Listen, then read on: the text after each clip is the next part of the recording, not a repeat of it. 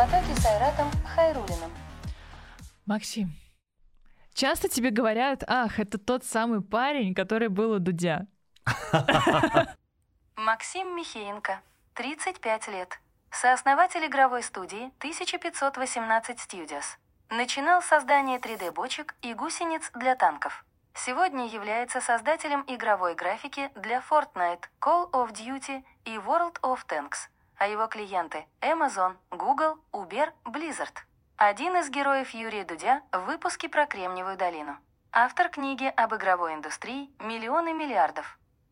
Потому что очень часто слышу и вижу где-то в интервью, в материалах с тобой а, вот именно такую формулировку. Вот расскажи вообще об этом событии, наверное, не у каждого в жизни такое случается. И в целом, как ты изменилась твоя жизнь, не изменилась, что для тебя это значит? Эффект Дудя. Эффект Дудя, да. Так и А, подпишем. Эффект Дудя. Просто я, видишь, разделяю это с двух сторон. То есть с точки зрения комьюнити профессионального, то, что мы работаем в игровой индустрии, там сейчас метавселенные по всему миру, это мало что изменило, да, будем честными. Вот там немножко другой комьюнити, социальный э, слой, но для широких народных масс, конечно, я стал гораздо более узнаваем. А, вначале меня узнавали в такси, в аэропорту, на- в маршрутке, в метро, После интервью. да, сразу как только после Мгм. интервью это был достаточно такой явный хайп, да, потихонечку он спадает, конечно, да, люди забывают, но периодически там раз в недельку, в два, а, знаешь, там я сижу невинно пью кофе в Старбаксе, думаю, но метавселенных, завоевание мира, и тут кто-то подходит и говорит, чувак, я точно тебя где-то видел, но не помню где. Да. Да, и м, 90% что вспоминают. Это приятно, это накладывает на меня тоже какое-то social responsibility, знаете, как сейчас это, это важное э, и нужное словосочетание о социальной ответственности. Потому что я чувствую, что люди прислушиваются к моему мнению, да, в игровой индустрии, там, э, в IT, в сферах будущего. Для меня это и приятно, и одновременно почетно, и я хочу вот это двигаться дальше. То есть помогать своим видением, своим примером открывать новые возможности. Так же, как когда-то мне, простому парнишке из Ульяновска, дали возможность да, попасть в игровую индустрию, и русские, и американцы, и европейцы, да, это глобальные такие мои учителя. Сейчас также я учусь сам каждый день, и при этом вот стараюсь помочь там следующему поколению.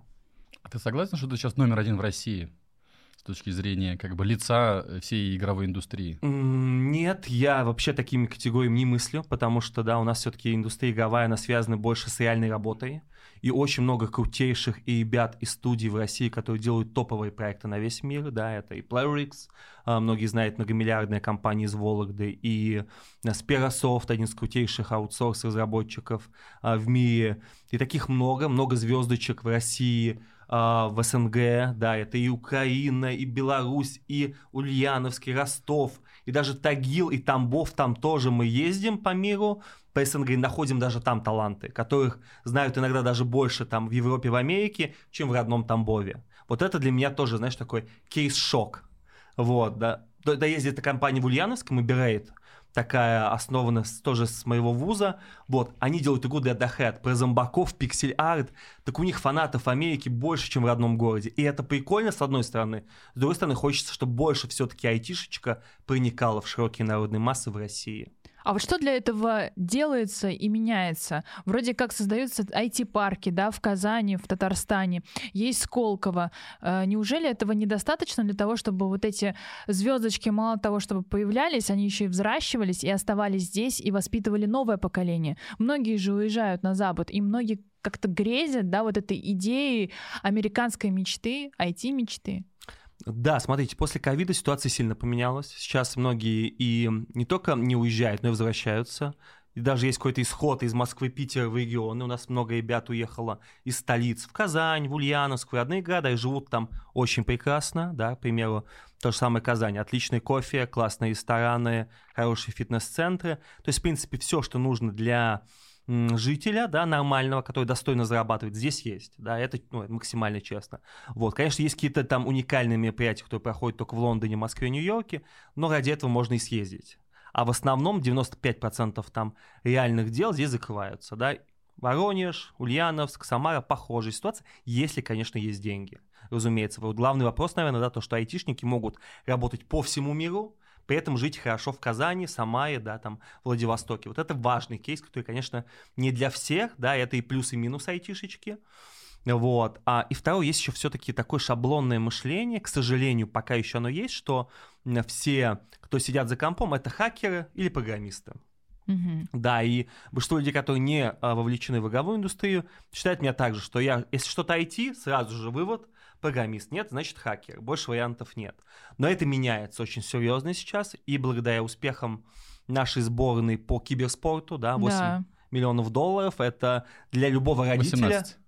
18 миллионов долларов, да, общий приз. Вот, 18 миллионов долларов для любого родителя – это очень важный звоночек, что это не просто поиграть в доту с пацанами, да, это все-таки уже реальные кейсы. И такие кейсы еще больше э, вселяют уверенность широкие народные массы, что IT, игровая индустрия, киберспорт – это не просто уже фан и развлекуха, это реальные профессии. В Америке, в Европе это уже давно становится... Там нет такого ощущения, что ты делаешь игры, устройся там, да, на, на завод. Ну, то есть пока еще в провинции это есть. Я это все еще слышал. Там это нормальная профессия. Полицейский, да, врач, разработчик игр. Окей. Сейчас потихоньку это меняется. В Москве, Питере уже нормально. Уже можно часто встретить, что я делаю игры, кто-то делает там а, стримы, да, то есть это уже воспринимается нормальная, достойная работа. В провинциях потихонечку тоже меняется, что меня радует.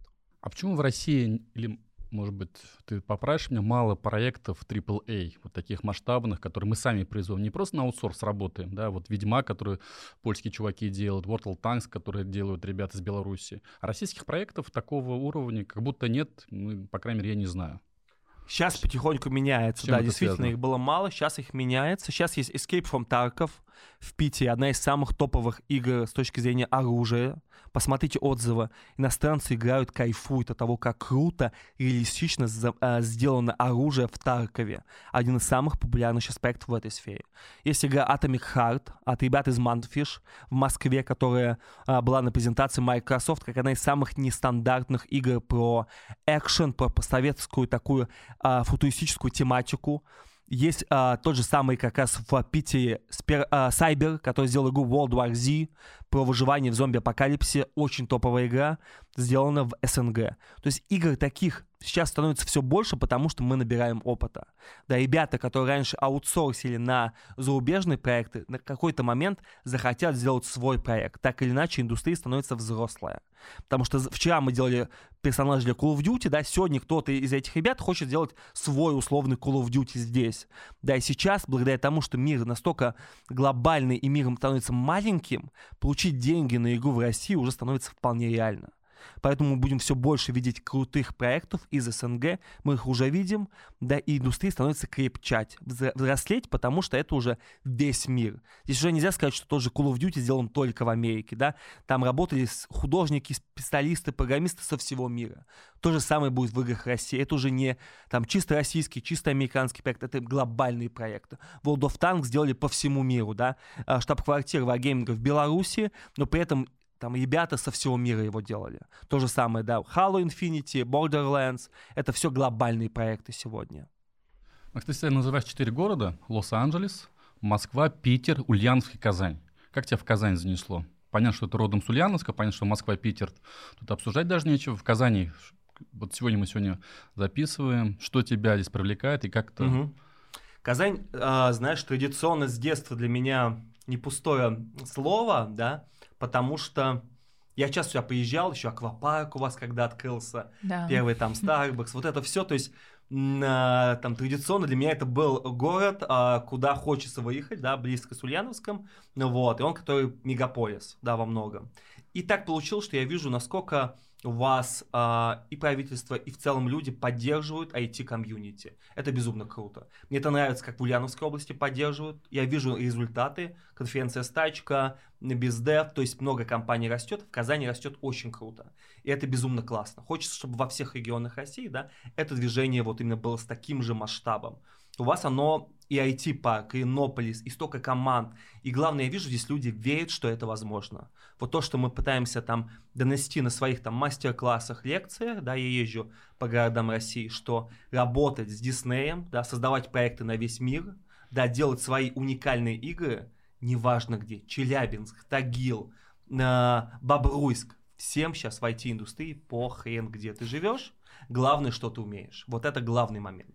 И, ребят, человек из Лос-Анджелеса, который не обладает такими скиллами, как человек из Тагила, да, может сидеть без работы, да, рядом с офисом Диснея, а какой-то там школьник в Тагиле, да, и не какой-то реально талантливый может работать да, для Диснея удаленно на тысячи километров. При этом человек, находящийся рядом со штаб-квартирой, может просто не получить работу, потому что его скиллы недостаточны. Это реалии сегодняшнего дня. То есть Запад обращает внимание на тех э, уникальных э, самородков, да, кадров, да, и получается становится возможно не обязательно уезжать туда на Запад и работать здесь дистанционно и быть абсолютно, успешным. Абсолютно, То есть здесь всегда я вижу а, подход от цели, да, то есть если я хочу привлекать инвестиции, миллионы долларов от венчура, наверное, это лучше всего поехать в Сан-Франциско, в Лондон и там привлечь. Но если хочу делать игру свою небольшую, с друзьями, получить на это деньги можно хоть в Ульяновске, хоть в Казани, да, хоть в Нью-Дели. Нет никаких сейчас границ.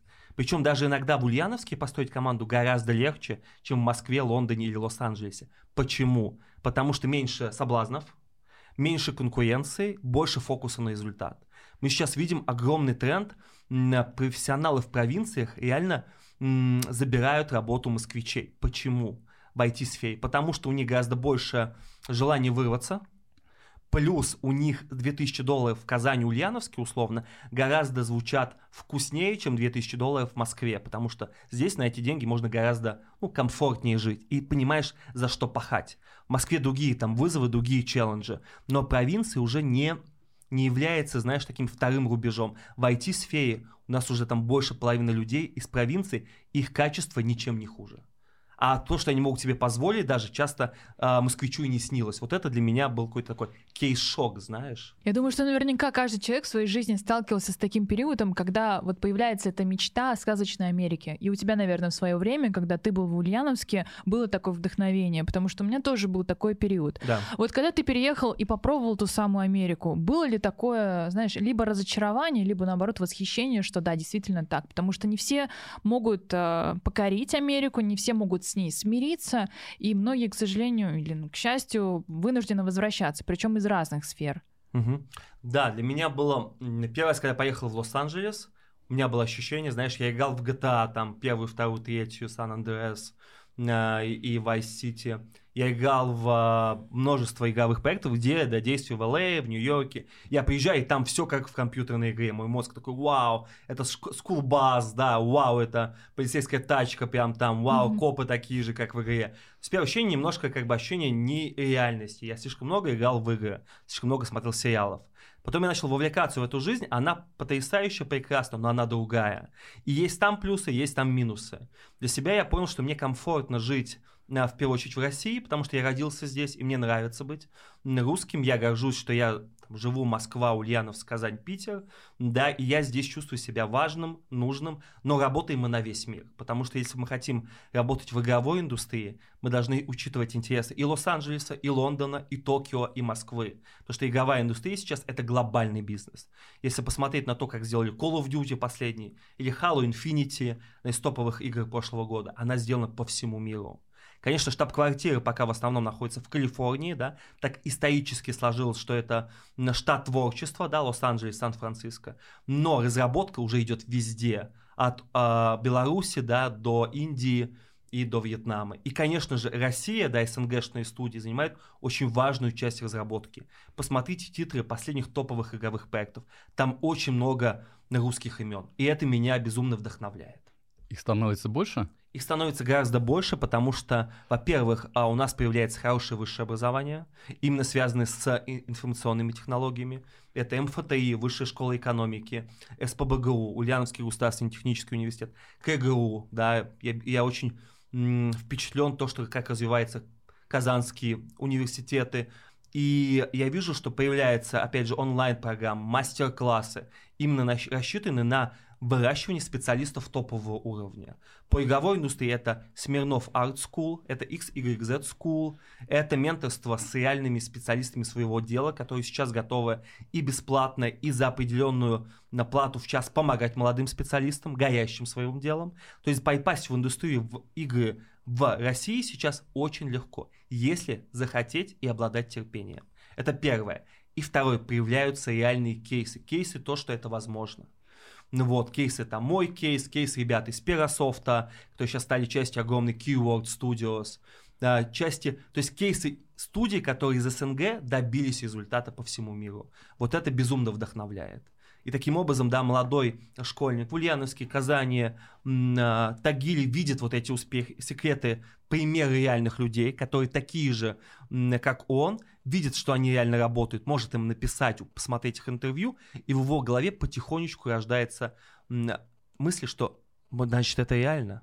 А это самое главное. А есть какие-то случаи, вот, э, например, сотрудников, которых ты увидел, э, посчитал талантливыми и привлек как-то к себе, и вот можешь рассказать немного об их э, динамике, об их успехах, чтобы вот ребята посмотрели и тоже загорелись? Да, конечно. То есть э, мы привлекаем, мы сильно растем. За последний год мы выросли на 50%. То есть у нас сейчас больше 300 специалистов по всему миру. В первую очередь это Америка, Индия и Россия и мы привлекаем и лидов, и джуниоров, и для тех, кто нас слышит, да, смотрит, это джуны, да, и это хорошо, джуном быть отлично, вот, я вспоминаю свои моменты, когда я был джуном, когда я делал первые бочки, получал тонну фидбэка. Это было невероятное ощущение. Знаете, как если там интервью с олигархами смотришь, да, они вспоминают первую свою тачку, какую-нибудь там восьмерку вишневую, да, как они ездили на ней, покупали сникерс, да, не текущий Бентли, там Майбах, а вот тот самую Ладу восьмерку. То же самое здесь. Я вспоминаю свои первые проекты с определенной романтикой, потому что это было только я начинал. Я допускал все возможные ошибки. Но главное, что меня отличало, что я слышал фидбэк всегда. Я не спорил с э, лидом, клиентом, потому что он знает лучше меня, это, это правда. Второе, я постоянно учился над ошибками. То есть мне сказали фидбэк, я это сделал. Не знал, сделал, повторяю теперь каждый раз. Вот эти вещи ну, позволяли мне быстро расти. И сейчас мы стараемся найти в специалистах новых главное именно софт-скиллы. Что это значит? Это первое, желание реально работать каждый день по 8 часов. Половина уже отпадает людей. Второе, Потому что а, делать игры, когда я хочу, знаешь, так вдохновение, и делать игры каждый день это две большие разницы. Вот мы ищем людей, которые готовы делать игры каждый день. Есть вдохновение, нет вдохновения. Сегодня на улице пасмурно, да, или солнышко, неважно, да, у нас есть дедлайны, мы готовы делать каждый день. Вот это первое желание. Второе, стабильность результата каждый день. То есть 8 часов в день надо выдавать результат. Можешь, не можешь, но да, здесь такие порядки. Есть дедлайны, есть майлстоуны, игры и так постоянно задерживают. А сейчас во времена онлайна, когда мы настолько привыкли к быстрым обновлениям, да, а, много проектов было, где игру не дождались просто свои фанаты. Да если когда-то сталкер готовы были ждать 5 лет, да, mm-hmm. сейчас, да, смотрите на реакцию, сталкер 2 перенеси на полгода, на полгода всего, уже аудитория, не, да, некоторые даже не готовы ждать мир меняется очень быстро. Апдейты должны выходить очень-очень-очень стабильно и быстро. Поэтому, да, работать надо реально, ну, иногда на износ. Это нормально, это такая высококонкурентная среда. И третье, самое главное, именно желание слышать фидбэк от клиента и от работодателя. Вот это то, что э, мы смотрим, э, знаешь, ставит ли человек себя в приоритете или ставит в приоритете проект. Мы больше за ситуацию win project. Не я прав, не там прав там конкретный элит. Что важнее для проекта? Если важнее для проекта поправить все правки клиента, он примет и он знает, что хочет, мы делаем это. И неважно, откуда они пришли, от меня, да, от лида или от джуниора, почему нет? Если он видит, как улучшить проект реально фактами, да, мы готовы это слышать. Но это надо говорить фактами, подтверждая. Потому что когда мы говорим, да, все плохо, супер, а как лучше? Скажите конкретно по фактам. Вот обычно на этом все и заканчивается. Какой самый молодой сотрудник, который работал на тебя когда-либо или сейчас работает в компании? У нас есть, да, специалисты, которые работают а, в контрактники, маленькие заказы, небольшие, но уже зарабатывают деньги. Им сейчас по 12-14 лет. Они работают, конечно, не 8 часов, да, мы не рекомендуем, по 3-4 часа спокойно, да. Деньги там, да, так как они контрактники, а, перечисляем их родителям, но, да, для них это больше даже не работа, для них это стиль жизни. Понимаешь, то есть реальная молодежь сейчас очень сильно взрослеет быстро, и для 12-летнего уже а, разработчика игр это уже а, реальные кейсы. То есть он уже, допустим, 7 лет за компом, уже опыт 5 лет, да, в 12, mm-hmm. и он уже может реально создавать value, продукт. Если смотреть разницу между поколениями, вот твое поколение, какие тогда были разработчики, и поколение, которое формируется вот сейчас, а, отношение к работе, может быть, менталитет, вот все же говорят, вот эти поколения Z, Millennium, Альфа. Альфа и так далее, что Бумеры, они... бумеры. Да, бумеры, зумеры. Ну, там, ну, ну, же про нас. Да, да, ну не буду я пальцем показывать. Да, но в целом вот э, это же очень важно, это такие тренды, которые по сути отражаются в тех продуктах, которые вы создаете. Абсолютно, да. Поколение зумеров, а, поколение Z, гораздо более быстрое, гораздо менее а, воздержанное штампом, да, мышление, и гораздо более понимающее, а, как найти информацию, да. То есть мы видим как быстро люди гуглят, как быстро люди находят любую информацию, которую они хотят. ТикТок, Инстаграм пишут напрямую, прям автору. И для них это норма. Да? То есть для меня написать было там автору эпохи империи, Брюсу Шелли.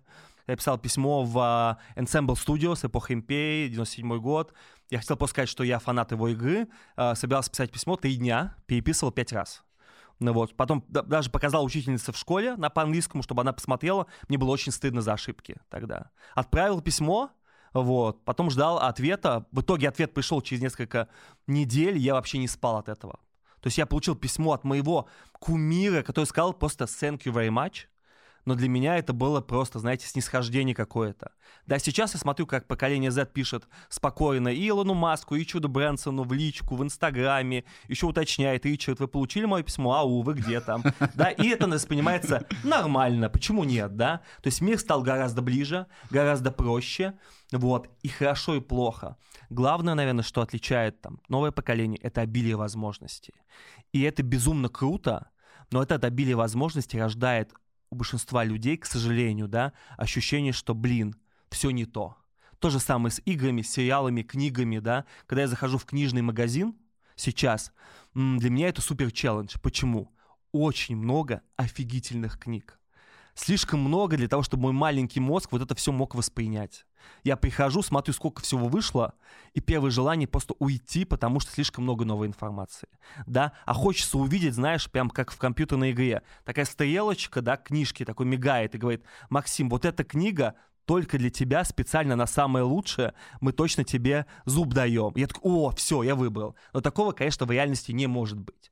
То же самое с индустриями. Сейчас можно быть и новым разработчиком игр, и зарабатывать а, в ТикТоке свои курсы, и стать новым Моргенштерном, стать новым Слава Мерлоу, если это ближе. То это все доступно на, на вытянутой руке. Другая проблема в чем? Люди начинают все больше перебирать, и в итоге через какое-то время уезжают на Бали, да, уходят полностью в виртуальность, разочаровавшись во всех возможностях. Вот мы за то, чтобы все-таки найти одно свое, сфокусироваться, отбросить все лишнее и просто стабильно пахать в этой сфере. Вот это сейчас становится самый ценный скилл. Какой бы главный совет ты дал бы вот сегодняшнему поколению с всего вот того, что ты перечислил, а на что стоит обращать внимание с учетом вот всех этих изменений, которые есть? Я бы рекомендовал пробовать как можно раньше и как можно больше всего.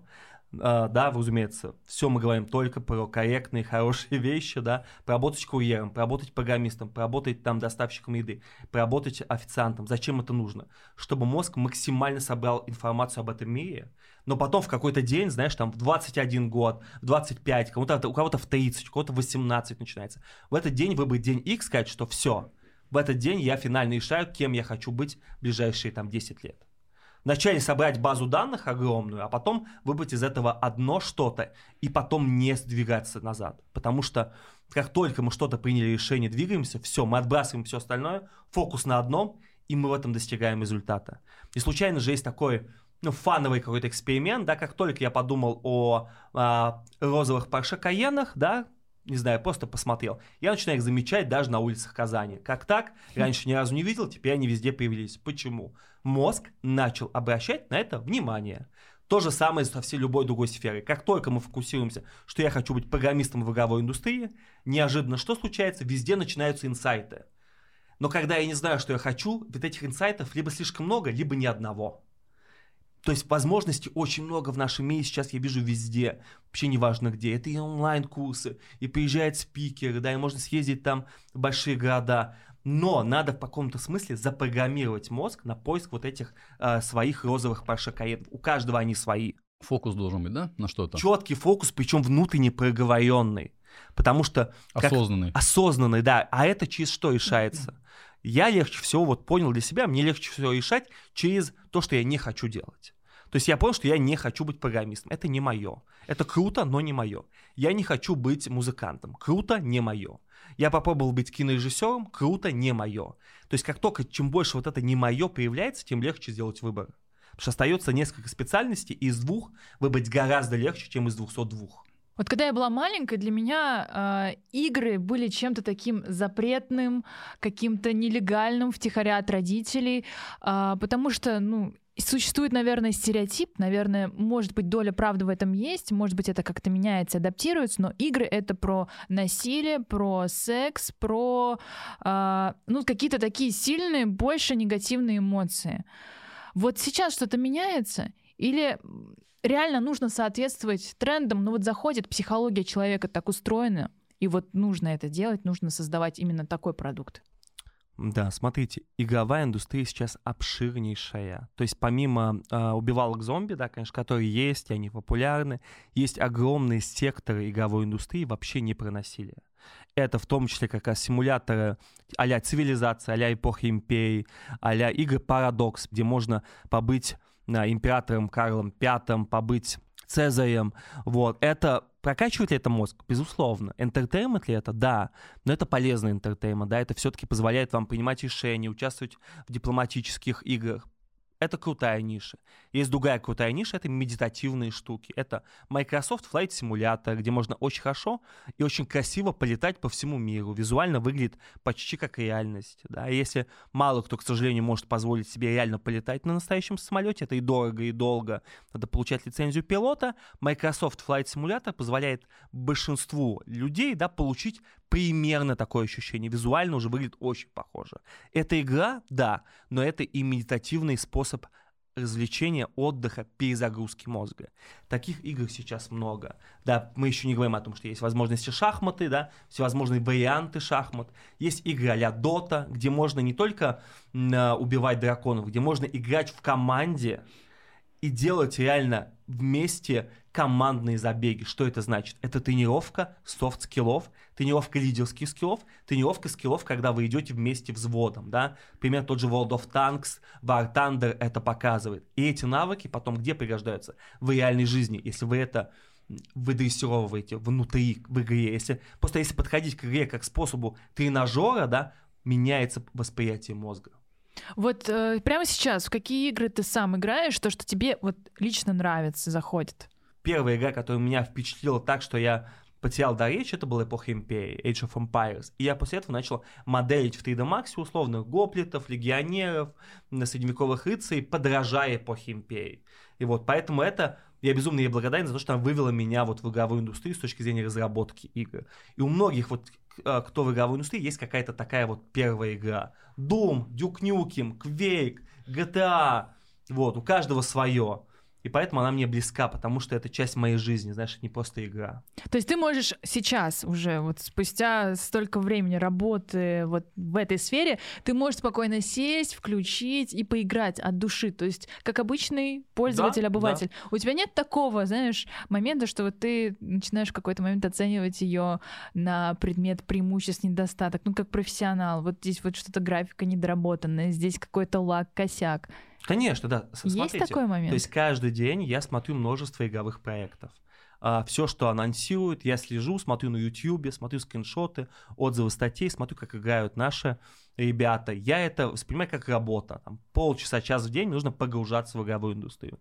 Для тех, кто хочет тоже быть в теме, да, посмотрите новые анонсы, просто смотрите ролики на YouTube новых анонсов игр. Вы будете тренировать вкус. Есть такой сайт artstation.com, туда выкладывают лучшие графические работы всех игр в мире. Вот я каждый день вместо Инстаграма и ТикТока, у меня свой Инстаграм. Это artstation.com. Я каждый день захожу, полчасика смотрю на новые э, графические ассеты, кто что сделал. Тренирую свою наблюдательность. Вот. Но эпоха империи, вторая ремастер, для меня не игра, для меня это вот как раз именно не работа. Это для меня мой маленький такой хобби. Вот. А Я стараюсь разделять, но профессиональное восприятие игровой индустрии у меня есть. Поэтому вечером, предпочитая игре в компьютер, я что выберу? Посидеть с друзьями в баре, М. послушать, конечно же, под гитару, да, какие-нибудь песенки вживую, потому что игры это круто, как часть жизни, да, но в, в жизни столько много интересного, так много клевого, что не хочется полностью вот сфокусироваться только на одном. Теперь хочется поговорить о деньгах, о монетизации. Сейчас же очень много бесплатных игр. Ты их скачиваешь и в них играешь. Есть ли какие-то еще новые, может быть, способы монетизации игр, ну, помимо покупки вертолетов, э, супер аватаров игроков, да, и, не знаю, концертов, может быть, каких-то. Что в ближайшем будущем будет э, платно реально в играх? Да, очень хороший вопрос. То есть мы видим сейчас игровая индустрия кардинально трансформируется. Что это значит? А, игры за 50-60 долларов, да, как привыкли там в Америке и Европе, все меньше мотивация у людей там покупать их. Почему? Потому что можно купить подписку Netflix, условно за 10 долларов, да, и получить огромное количество контента. А, Можно купить подписку HBO, Disney+, да, в России это ОК, Smart, э, Start, много всего, это первое. Второе, есть Xbox Game Pass, где за те же условные 10 долларов я получаю больше там 100 топовых игр. И мне в это играть не переиграть. Всего за 10 долларов. Третье. Есть TikTok, Instagram, да, который, по сути, часто заменяет нам entertainment. Четвертое. Есть YouTube стримеры. Есть стримы игр, где я могу просто не покупать за 50 долларов, а посмотреть бесплатно с комментариями, с воплями прикольного чувака, который будет также со мной, да, вместе проходить игру. И все, все больше и больше развлечений, которые отвлекают от покупки там за 50 долларов условно коробочную версию. Что это значит? Что и трансформируется в целом индустрия топовых игр. Если посмотреть на то, что куда идет Microsoft, они готовят вот это Xbox Game Pass как серьезные конкуренты ответку Sony. И у них это получается. Все больше людей подсаживаются на Xbox Game Pass. 10 долларов в месяц, стабильно. Не так много для американской аудитории, да, для российской потихоньку становится тоже нормально. И это позволяет получать бесконечное практически количество игр для обычного человека. Да, то есть по вечерам занять там себя на 2-3 часа два раза в неделю хватит за глаза.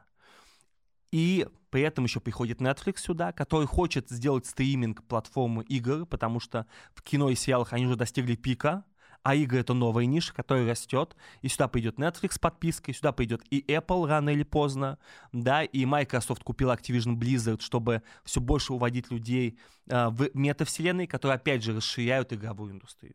Что значит метавселенные в ближайшее время? Это возможность играть, получать фан, дофамин, общаться с людьми и зарабатывать деньги.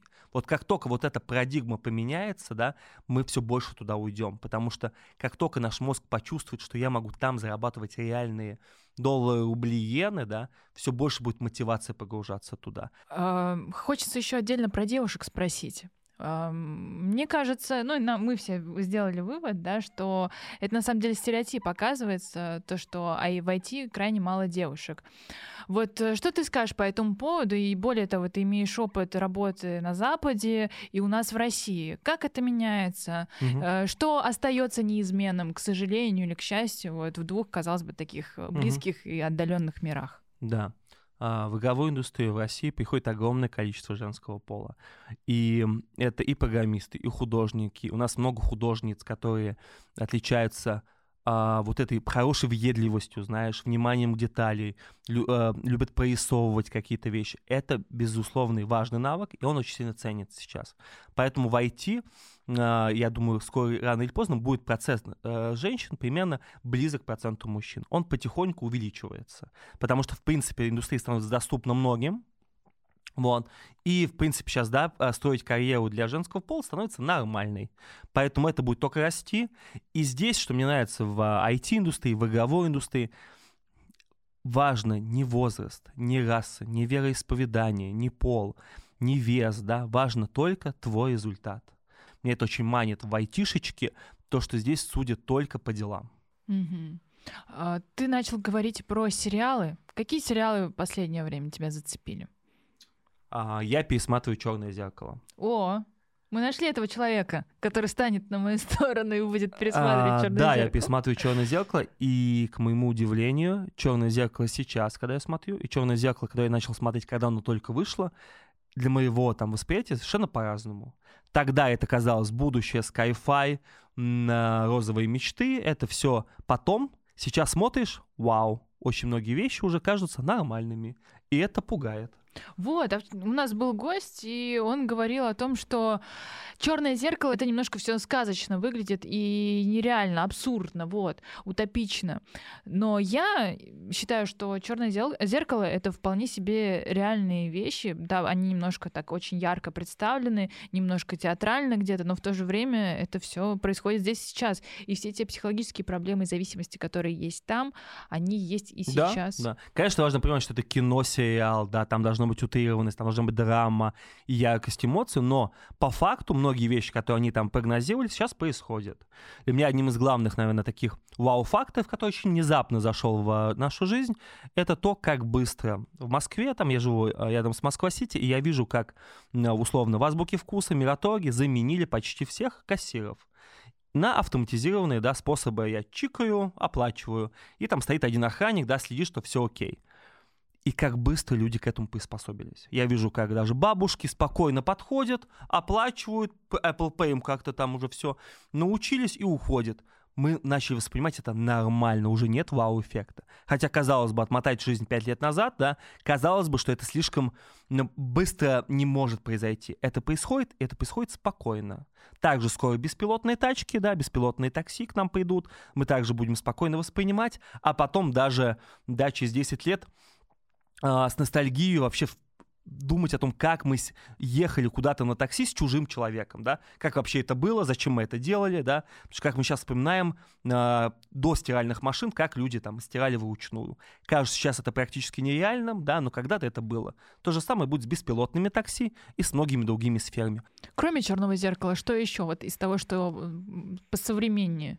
Я сейчас изучаю южнокорейские сериалы, пытаюсь понять как раз их э, вот этот феномен успеха, очень интересно. Помимо игр в кальмара, да, безусловно, есть еще несколько сериалов, которые сейчас резонируют американскую аудиторию, международной аудитории. И вот хочется понять не то, что секрет успеха, вот эти ингредиенты, которые сейчас вызывают эмоции.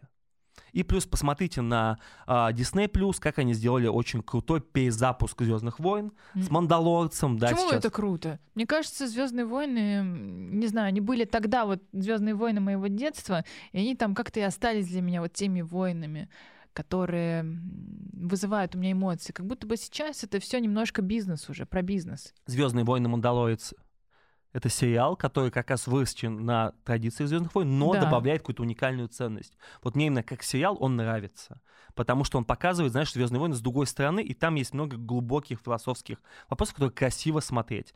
Плюс с точки зрения подачи технологической, посмотрите, если кому интересно, Making of, как сделали Звездные войны Мандалорца, это уникальное ноу-хау. Они использовали Unreal Engine движок для создания визуального ассетов. И рано или поздно мы уже приходим к тому, что замоделить вот эту локацию, да, оставить нас на зеленом фоне, а вот это все. Да-да-да, и паука а, снимать. В компьютерной графике гораздо проще, дешевле, чем все это воссоздавать в реальности. Более того, да, это позволяет нам добавлять гораздо больше гибкости. Сразу же, как раз ковер начинает анимироваться, а книжки начинают прыгать, бегать. Это все очень круто. Как раз же нужно для чего? Для лишнего дофамина. Вот еще такой вопрос у меня есть про мобильные игры это все отмирающий какой-то продукт индустрии или нет? Мобильные игры ну, на телефоне, на айфоне? Или это тоже э, актуальная история? Мобильные игры сейчас приносят очень-очень много денег. И будут приносить все больше. Почему, на наш взгляд, да? Потому что мы привыкаем к этому девайсу, да? С айфонами, Samsung Galaxy, там, андроидами мы уже, в принципе, неразлучные. Поэтому мы привыкли как раз тапать, мы привыкли потреблять контент, и это игры, это игровые приложения. То есть в каком-то смысле для многих сейчас игры это что? Это уже э, Тинькофф инвестиции, это уже Robinhood, это уже Tinder, это уже всевозможные как раз службы знакомств. Это тоже игра, по сути. Геймификация. Не всегда даже люди выходят в реальность. Да? Для многих это просто попереписываться с NPC. Вчера мы играли в GTA, сейчас мы переписываемся в NPC или пытаемся понять, Теслу надо шортить или в лонг покупать. Раньше, да, люди покупали золотые танки World of Tanks, да, за условные 100 долларов. Теперь, да, у меня есть прям целый, знаешь, там взвод а, друзей, которые подсели на инвестиции. Для них это каждодневная уже игра. в 17.30 для них поход в рейд, это открытие основной сессии на Америке, когда начинается сильная волатильность, и потом до вечера они прям следят, что как, а вечером еще говорят, блин, у меня сегодня плюс 5%, а у тебя как? Минус 2. Эх, я круче. То есть это уже превращается в геймификацию здесь. Да, и серьезные сферы индустрии и инвестиций сделали это энтертейментом. И таких много ниш. То есть нам нравится сейчас везде получать фан. Мы к этому привыкаем. То есть даже сейчас мы консультируем несколько компаний, серьезных, крупных, по B2B сектору, да, который не entertainment, с тем, чтобы добавить фан их работникам. Почему? Потому что сейчас просто работать на тяжелой работе, получать достойную зарплату для многих становится скучно, слишком мелко. Хочется еще быть важным, хочется быть нужным, хочется менять мир, хочется, чтобы это все было с интертейментом, чтобы ценили, ачивки давали. И это в любых секторах сейчас происходит. Вот это для меня тоже такое открытие знаешь, нового мира, когда просто условно делать работу хорошо, слишком скучно. Еще отдельно хочется поговорить про NFT, потому что мне кажется, ты более точно расскажешь, э, как человек, который разбирается в графике, как это все создается, потому что, если я правильно понимаю, то это графичный такой объект, да, визуальный, который, в который можно вложиться. Вообще, в чем вот феномен сейчас? Почему это так взорвало? Да, феномен NFT немножко уже перегрет, то есть мы не успели, если э, э, ты хочешь купить NFT-картинки, я не рекомендую уже покупать, потому что вот когда о них еще никто не говорил, можно было заработать большие иксы. Тогда все только начиналось. Да, сейчас немножко это поздновато. Может быть, следующая волна, да, вполне. Но пока немножко выглядит а, такой хайп, который уже начинает сдуваться с NFT. Но NFT как часть метавселенных начинает быть гораздо более интересным. Вот это следующий хайп, который только начинает зарождаться. Сегодня мы в рамках IT-парка поговорили на мастер-классе о таких проектах, как Sandbox, Decentraland. Вот рекомендую посмотреть, поиграть и понять, что вот это во многом есть метавселенные в текущем виде. То есть там можно играть, можно зарабатывать деньги, можно продавать какой-то уникальный шмот или уникальные штучки, и это все в рамках общего такого виртуального пространства. Есть такой проект, как Roblox, да, популярен у детей, но и не только. Тоже похожие метавселенные, где можно создавать свои игры, очень легко зарабатывать на продаже своих игр и играть вместе с друзьями в свои игры. Вот это как раз во многом и есть, да, там, новой метавселенной, где NFT будет важной частью, но не ключевой. Ключевой — это как раз именно возможность играть и зарабатывать. То есть экономика плюс фан. Вот то, что мы потихоньку ждем. Потому что игровая индустрия, она огромная, она развивается, но она не затрагивает всех людей на Земле. А вот метавселенные, то, что хочет сделать Apple, Facebook, а Google, они хотят как можно больше людей немножко завлечь вот это виртуальное пространство. Вот, про play to earn ты говорил, да, это тоже такой феномен там прошлого года, он будет расти, когда ты не просто играешь, ты еще зарабатываешь деньги, да, особенно это связано с э, технологией блокчейна. Это тоже индустрия, которая сильно поменяет то, что просто люди, как там в Малайзии, Axie Infinity, просто тупо в деревнях играют эту игрушку беспонтовую, да, там с плохой графикой, при этом они зарабатывают деньги, и это является драйвом роста этого, э, этой индустрии. Да, эта индустрия в самом зачаточном состоянии. Сейчас вкладываются миллиарды долларов по всему миру. Инвесторы ищут множество проектов. Выстрелит ли это на самом деле, да, очень большой вопрос. Пока всем крайне интересно, что из этого выйдет. Просто помимо Axel Infinity, да, которые, безусловно, 500 долларов в месяц филиппинские фермеры там зарабатывают, да, есть такие истории. Да, не Малайзия. Филиппины. Да, потихоньку таких проектов будет все больше, но как экономика сойдется, возможно, это огромнейший пузырь. А это не финансовая пирамида, похоже, что деньги выплачиваются игрокам как бы за счет пришедших новых игроков? Да, да, то есть пока это чисто хайп. Как только вот экономика реально будет сходиться, мы посмотрим. Пока это инвестиции в венчу, да, это сверхрисковые инвестиции. Вот, но, с другой стороны, как иначе мотивировать людей туда заходить, да, то есть только через вот такую финансовую какую-то подпитку. Просто э, тут два варианта. Либо из этого реально получится экономика, да, и тогда она будет сама себя обеспечивать. Либо это огромный пузырь, который в конце концов лопнет, да, когда количество людей будет недостаточным. Увидим ли мы это в ближайший год? Вряд ли. Скорее всего, он будет надуваться дольше. Ну вот, и мы будем видеть такие проекты визуальные, впечатляющие, что, э, да, затянет множество людей. А что важнее, графон или геймплей? Вот люди как бы... Вот Axie Infinity, там никакой графики нет, но люди играют.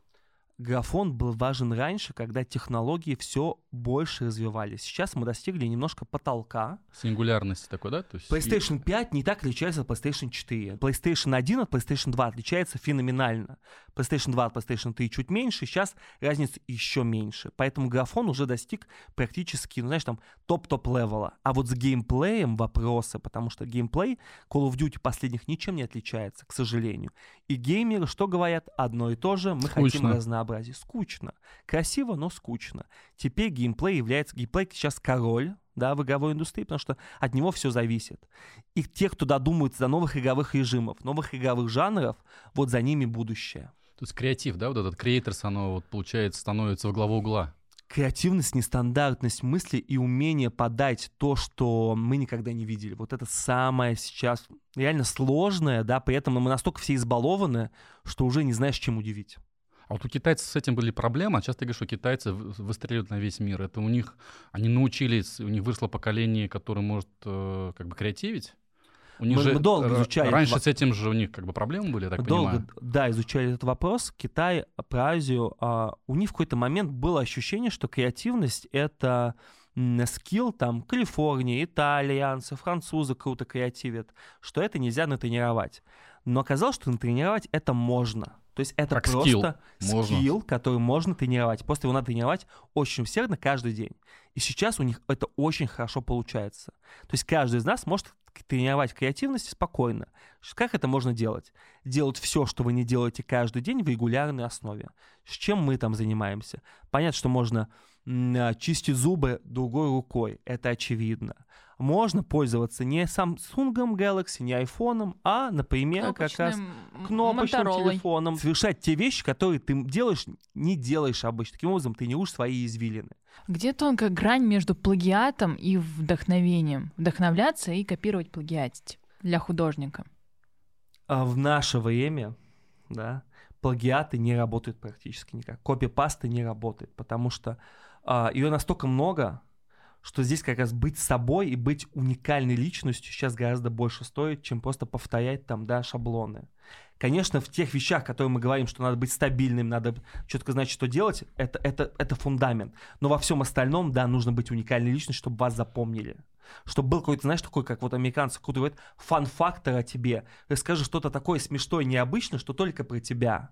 Понимаешь, у тебя там 10 морских свинок дома, как раз каждого зовут Да. а, фан-компанию, понимаешь? Расскажи про себя вот в, в этой парадигме. Один из фан-факторов, да, который запоминается, то, что я делал бочки для многих топовых игровых проектов в свое время. Там больше 10 AAA проектов мои личные бочки.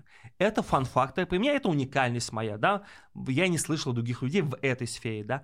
У каждого из нас она есть. Кто-то победил в чемпионате шахмат, кто-то мотивировал а, 20 человек поехать на шашлыки в тот день, когда вообще желающих было ноль. И это тоже круто. Это коммуникационные навыки, лидерские навыки. И вот презентуя себя таким образом, да, вы увеличиваете шанс, что вас запомнят. Вот меня покусал корги. Вот, уже уникально. И уже, видишь, хочется узнать подробности. То есть ты сказала, закинула фан-фактор, так, он настолько нелепо звучит, что коги супер миролюбивые существа, да, что хочется узнать, что случилось, what the fuck. А тебе часто пишут СМИ, и наверняка ты сталкиваешься с, ну, с каким-то с хейт, э, хейтом, с критикой. Как ты к этому относишься, как реагируешь? Мне очень нравится критика, потому что она, таким образом она активирует меня становиться лучше. То есть мне очень нравится, когда люди находят какие-то нюансы, а, и я смотрю, как реагирует мой мозг, знаешь? То есть если мой мозг реагирует нейтрально, значит, этот нюанс меня вообще никак не, Триггерит. не волнует, да. Это, ну, это просто чье-то мнение. Вот. Если меня это как-то внутренне отзывается, мне надо поработать этот нюанс. То есть я благодарен всем, кто находит какие-то косяки, критики, потому что таким образом они делают меня лучше, бесплатно, еще тратить на это свое время и энергию. Круто, спасибо, респект. Ну Вот. А, Чем, тем более, чем конкретнее, чем более специфично и, знаешь, детальная критика, тем она эффективнее. А, кстати, вот основатель э, компании 5518, ты ее продал, так понимаю, да? Эту компанию? Сейчас, да, наша компания стала частью американо-японской корпорации PTV. В феврале 2021 года мы стали вот именно частью большого холдинга, а мы с Майклом, Майкл мой сопартнер, софаундер, мы стали теперь как раз в топ-менеджменте корпорации американской. А вот компания 1518, Это что за Это компания? вот, то есть наша компания 5518 трансформировалась в 1518 в дочку большой корпорации PTV. Теперь мы являемся частью большого холдинга, где помимо нас есть еще индийское подразделение. То есть нас так объединили вместе. Сколько лет ты эту компанию строил с Майклом? А, больше пяти лет. И это детище ты, по сути, все как бы передал в корпорацию. Я передал в корпорацию и работаю там. То есть э, это следующий этап. Как наемный менеджер уже. Ну, я как часть топ-менеджмента как раз. Я отвечаю за разработку графики для игр. То есть это наш был знаешь, адекватный путь развития дальше. В игровой индустрии сейчас происходит M&A. Все больше компаний покупают друг друга. Microsoft купил Activision Blizzard за- за 68,7 миллиардов долларов. Sony купила Bungie недавно, авторов Destiny, за очень большие тоже миллиарды. То есть все больше покупок. И в какой-то момент мы с Майклом поняли, что мы можем развиваться сами, да, в огромной индустрии, но мы маленькие. Можем найти инвесторов и двигаться, либо можем найти большого брата, Стратега, вместе да? с которым, да, стратегически двигаться дальше. И мы вот долго общались в течение года с множеством компаний и выбрали корпорацию, которая подходит нам по философии ментальности. То есть они воспринимают свою компанию как семью, для них важно а, психологический комфорт а, команды, для нас также это важно. И мы вот у нас была такая синергия, знаешь, как вначале было маленькое первое свидание, да, потом мы подержали за ручки, потом сходили в кино, да, и теперь мы, по сути, там, да, ну, там, вышли замуж или там женились, как кому удобнее, да, теперь мы в части большого брата с большой его семьей. И мне стало в этом отношении гораздо эффективнее работать, потому что мы теперь двигаемся еще быстрее. Можно сказать, что ты теперь рублевый миллиардер? Нет. Долларовый? Но меня это, но это меня драйвит, то есть меня драйвит двигаться дальше с точки зрения, видишь, не финансовые даже показатели, это вторично. Важно создавать крутые продукты, потому что то, что делает там Павел Дуров с Телеграмом, Марк Цукерберг с Фейсбуком, с Метой, да, и там, они создают вот именно новую уникальную ценность. Если мы найдем новую уникальную ценность, да, вопрос денег вообще не стоит. Ну, ты же деньги не хранишь в мешке под подушкой, ты, наверное, куда-то про- реинвестировал. Да, я инвестирую в фондовый рынок, в а, тот же самый крипту немножко, в недвижимость немножко и в свои проекты. А что происходит? Вся вот IT-индустрия сейчас просто упала, там, минус 30. Все то, что мы видим, там и Unity упал, и Facebook вчера грохнулся из-за того, что впервые у них там отток пользователей. Ты как профессиональный инвестор можешь как-то сказать, это связано? Все говорят про ФРС, про ставки, про инфляцию, про пузырь, который стал сдуваться. Или это пока временная тенденция? Или все-таки бычий рынок, он там чуть ждет нас впереди? Что А, происходит? Меня успокаивает. твое мнение. То есть я, я в Unity, да, я купил Unity, докупил на просадке сейчас. Слушай, они там. были 150, сейчас что-то там вообще стольник. Они почти до 200 дошли, да, теперь они э, 96, 95, вот. То есть надо покупать. А, мы не Мы даем мы финансовые советы не даем. Да, мы просто разговариваем. То есть меня успокаивает, что рынок S&P 500, да, через 5 лет он будет, скорее всего, выше, чем сейчас. Да, то есть он стратегически всегда растет. В рамках года мы не знаем. А что случилось в 2021 году? Вот это что такое вот это все, которое последний месяц произошло на В- фондовом рынке в 2020 IT? очень много напечатали долларов. В 2021 продолжали печатать долларов, а теперь доллары не печатают так много. И потихоньку изымается ликвидность из рынка. Это А нормально. куда она перетекает? Она в целом изымается, потому что в- денег в мире, да, в долларах становится меньше. Ликвидность уменьшается, и поэтому компании немножечко а, падают. Но опять же, как сильно они упадут, никто не знает. То есть, я- знаешь, наверное, самый м, самый лакомый, если можно было задать вопрос, знаешь, один вопрос, а, который можно задать там вселенной, да, вот было бы круто узнать, когда Facebook, в скобках мета, будет самое дно в этом году, просто дату, больше ничего не надо знать, да, в принципе, ждем этой даты, да, с тобой, закупаемся на все и На уезжаем на, всю Бали. котлету? Да, на все. Вот эту дату все хотят знать. Да, неделю назад казалось, что вот, вот когда оно упадет до 25%, будет вот тот самый день. Да, сегодня он еще больше упал, уже 230, да, кажется, вот-вот-вот-вот, да, но мы помним, как падал условный тот же самый там Roblox, Unity, мы помним, как падал Alibaba, да, которые пророчили, что она будет 300 долларов, теперь она там 120, и была 100, и уже до 300, может быть, никогда не дойдет, а может быть, дойдет и до 500. Здесь всегда огромные риски, но мне нравится смотреть на долгосрок. То есть я думаю, через 5 лет а, Unity, Facebook, условно Apple, будет с ними все хорошо? Не знаю, но шанс есть большой. Да, условно, я верю в Ford или в Unity больше. Я больше верю в Unity, потому что это метавселенные. Ford мне меньше нравится, потому что это все-таки немножко не моя сфера, и я не так сильно в нее верю. Здесь вопрос каждый, во что он верит. Кто-то верит в Сбербанк, он сейчас тоже хорошо просел. Кто-то верит в Газпром, тоже отлично просел, да, кто-то верит в крипту, она тоже отлично просела, да, а кто-то верит в Модерну, это компания бенефициара вакцины, она тоже отлично просела. Но вопрос не в том, что она просела, вопрос в том, что будет ли дальше проседать поживем увидим. То есть для меня это тоже интересно. Видишь, а, я понял, что я никогда не захожу на всю котлету в одну акцию. Я всегда оставляю кэш. Вот это самый главный момент. Всегда оставлять кэш. Потому что очень часто кажется, что все, Unity по 100 долларов, да, был там недавно 200, теперь Unity за 100. Это просто Рождество, да. Праздник. Надо просто, да, взять нас. все деньги, кто есть, да, а, взять заначку бабушки, вложить Unity по 100. Взять кредит. Да. Потом Unity идет до 90, и ты такой, так, что-то пошло не так. Вот это всегда может пойти что-то не так, да. То есть я объясняю своему мозгу, как я мыслю, что всегда есть два варианта. Либо вверх, либо вниз, знаешь. То есть если Unity пойдет вверх, супер. А если Unity пойдет вниз, что я буду делать? Просто не заходить в приложение. Хотя бы на, на месяц три. Либо не заходить на приложение, либо докупаться, да, там оставшимся кэшем, да, либо как-то медитировать психологически, да, на спокойствие, понимаешь? Стоять на гвоздях. Обязательно, и каждый плакать. день любому инвестору нужно стоять на гвоздях, особенно в момент просадки, да. Ты же всегда не знаешь, когда будет. То есть сейчас, да, анализируя там март 2020 года, когда было максимальное падение, там кажется, что это супер очевидно. Но если почитать новости того дня, да, это было не очевидно практически никому. Вот Roblox в прошлом году, а когда уходили на IPO, у них там оценка была 6 миллиардов долларов, сегодня 45. Какие-то есть проекты, которые ты следишь, которые на IPO не вышли, но которые могут также стрельнуть? Мы сейчас присматриваемся к компании Embracer Group. Это шведский холдинг, который скупает игровые студии по всему миру, в том числе в России. Вот они, у них большие перспективы, они прям скупают массово. Интересная компания. Мы ждем IPO Epic Games. Это авторы Unreal Engine, у которых тоже пока все супер. Да, надеюсь, будет еще круче. Вот. Еще мне очень нравится компания Skills, это киберспорт. Она сейчас совершенно адски просела. Ну вот, но я в нее верю, но опять же, на немножечко, один процент, знаешь, то есть чтобы не котлетить, потому что на Virgin Galactic у меня есть несколько друзей, которые заработали, а, вложив квартиру в Ульяновске, да, они заработали иксы и купили квартиру в Москве, но есть большее количество людей, которые вложили в квартиру в Ульяновске и заработали себе шоколадку Сникерс, да, потому что акции Virgin Galactic очень сильно там упали в какой-то момент. Поэтому здесь это еще наша такая черта, мы часто хотим, да, в России а, на все сразу авось, что когда мы разговариваем там с европейцами или американцами о том, как мы часто инвестируем, они просто в шоке, потому что для них доходность 5-10% в год. Это очень круто.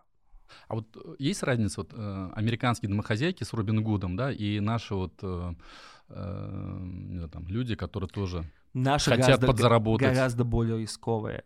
Потому что когда мы общаемся, зачем покупать на все там Virgin Space, условно, да, на всю котлету, вот, а американцы не понимают, зачем такой риск брать. То есть это либо, либо пан, либо пропал. Но это часто в нашей ментальности есть как раз. Понимаешь, потихоньку сейчас мы прививаемся к э, инвестиционной грамотности, да, появляются онлайн-порталы, появляется обучение, появляются мастер-классы, да, часть из них инфо-цыгане, часть все-таки реально дают полезную информацию. Это круто. В России есть ребята, которые реально ну, радеют за, информ... за инвестиционную там обучаемость, особенно молодого поколения.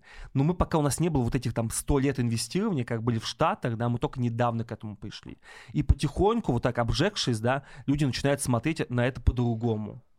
Макс, ты вот про Roblox говорил, да, сегодня несколько раз об этом. Вот, э, как быть родителем, который видит, что просто ребенок залипает в Роблоксе по разным причинам. Кто-то играет, а кто-то создает миры свои.